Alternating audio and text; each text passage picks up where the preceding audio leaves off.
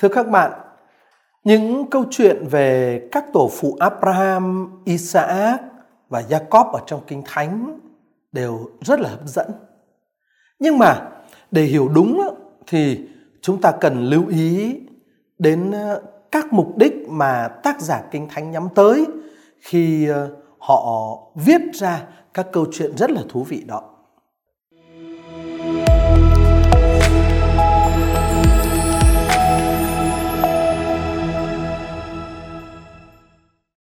Mục đích đầu tiên và chính yếu của các câu chuyện về các tổ phụ Do Thái là để nhấn mạnh một cái khẳng định kép rất là quan trọng đối với dân tộc Israel. Một mặt thì các câu chuyện này muốn xác định rằng dân tộc Do Thái bắt đầu từ một phả hệ, có một gia phả, có tổ tiên.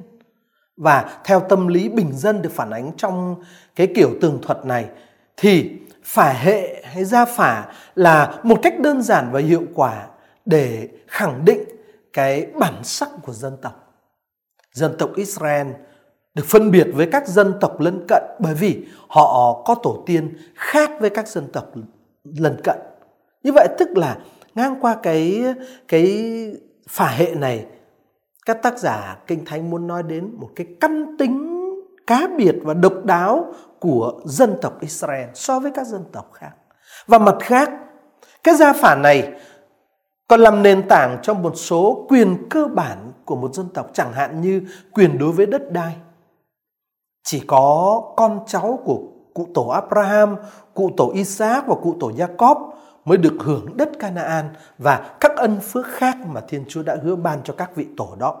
Chứ không phải là Chúa hứa ban cho các thành viên khác trong gia đình họ. Như vậy là một mục đích đầu tiên uh, của các tác giả sách thánh khi kể các câu chuyện về cụ Abraham, cụ Isaac và cụ Jacob là để nhấn mạnh đến căn tính độc đáo và cái quyền cơ bản của dân tộc Israel so với các dân tộc xung quanh. Thì cái mục đích này sẽ giúp cho chúng ta hiểu rất là nhiều chi tiết ở trong các cái câu chuyện thú vị này.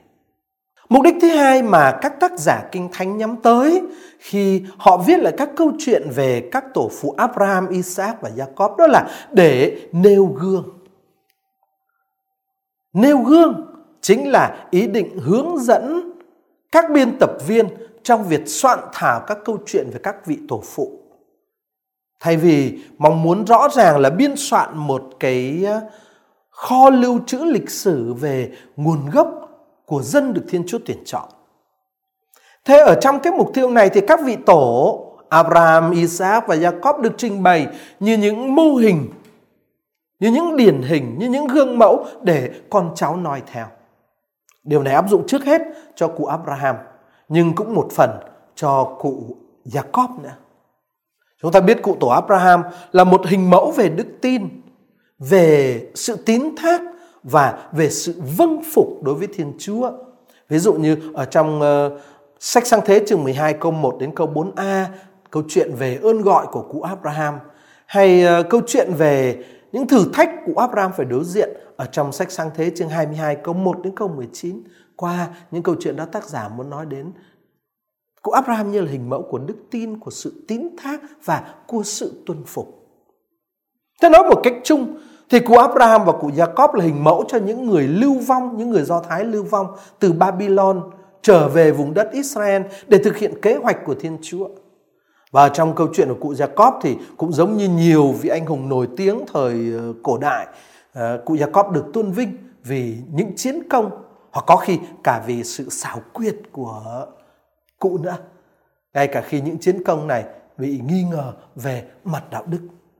Vậy nói tóm lại cái mục tiêu thứ hai mà các tác giả sách thánh nhắm đến khi kể các câu chuyện về các cụ tổ Abraham, uh, Isaac và Jacob nhất là trong câu chuyện về cụ tổ Abraham và cụ tổ Jacob thì uh, mục tiêu của các vị các tác giả kinh thánh nhắm đến đó là muốn nêu các ngài như là những gương mẫu về đức tin, về sự tuân phục và về sự tín thác đối với Thiên Chúa để con cháu noi theo.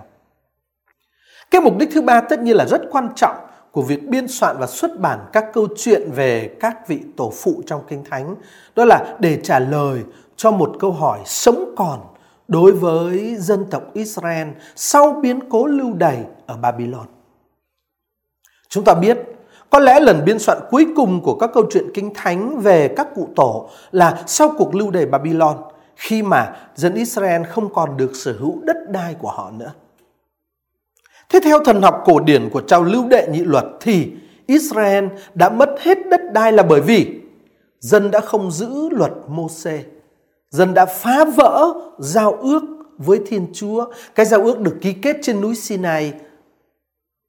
Nguyên nhân của cuộc lưu đày và của sự tan thương, tang thương của cả dân tộc là sự không trung thành của Israel. Và chúng ta có thể thấy rõ điều đó ví dụ như ở trong sách ờ, các vua quyển thứ hai chương 17. Vậy, một cách đặc biệt sau cuộc lưu đày, có một câu hỏi rất quan trọng nảy lên trong lòng dân Israel, đó là liệu có còn một niềm hy vọng nào cho Israel nữa hay là không? Các câu chuyện về các vị tổ phụ Abraham, Isaac và Jacob trong bản thảo sau cùng muốn đưa ra câu trả lời cho cái câu hỏi rất là quan trọng và nhức nhối đó.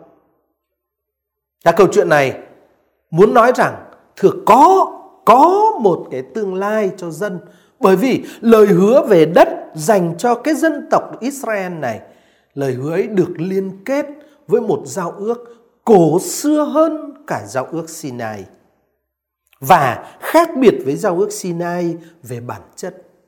Cái giao ước cổ xưa hơn giao ước Sinai đó là giao ước với các vị tổ phụ, với cụ tổ Abraham, với cụ tổ Jacob và ở trong cái giao ước đó vai trò của Thiên Chúa và vai trò của dân của mỗi bên của giao ước là khác biệt hẳn. Giao ước Sinai chúng ta biết có một điều kiện căn bản là dân Israel phải tuân giữ luật Môse, luật Thiên Chúa đã thiết định và ban ngang qua cụ Môse. Nhưng mà theo các câu chuyện về các tổ phụ thì lời hứa về đất dành cho dân tộc này lại liên quan đến một giao ước đơn phương và vô điều kiện. Chúng ta có thể thấy cái giao ước đơn phương và vô điều kiện ấy được nói đến ở trong sách Sáng Thế chương 15 và sách Sáng Thế chương 17. Thiên Chúa hứa với cụ Abraham một vùng đất và một dòng dõi đông đảo. Nhưng mà Thiên Chúa không đòi hỏi gì về phía Abraham để đổi lại. Thế cái giao ước cổ xưa này được hứa với tổ phụ Abraham đấy. Giao ước cổ xưa này là giao ước đơn phương và chỉ phụ thuộc vào một yếu tố quan trọng thôi. Đó là sự trung thành của Thiên Chúa đối với lời hứa của Ngài. Chỉ có một yếu tố đó là quan trọng nhất.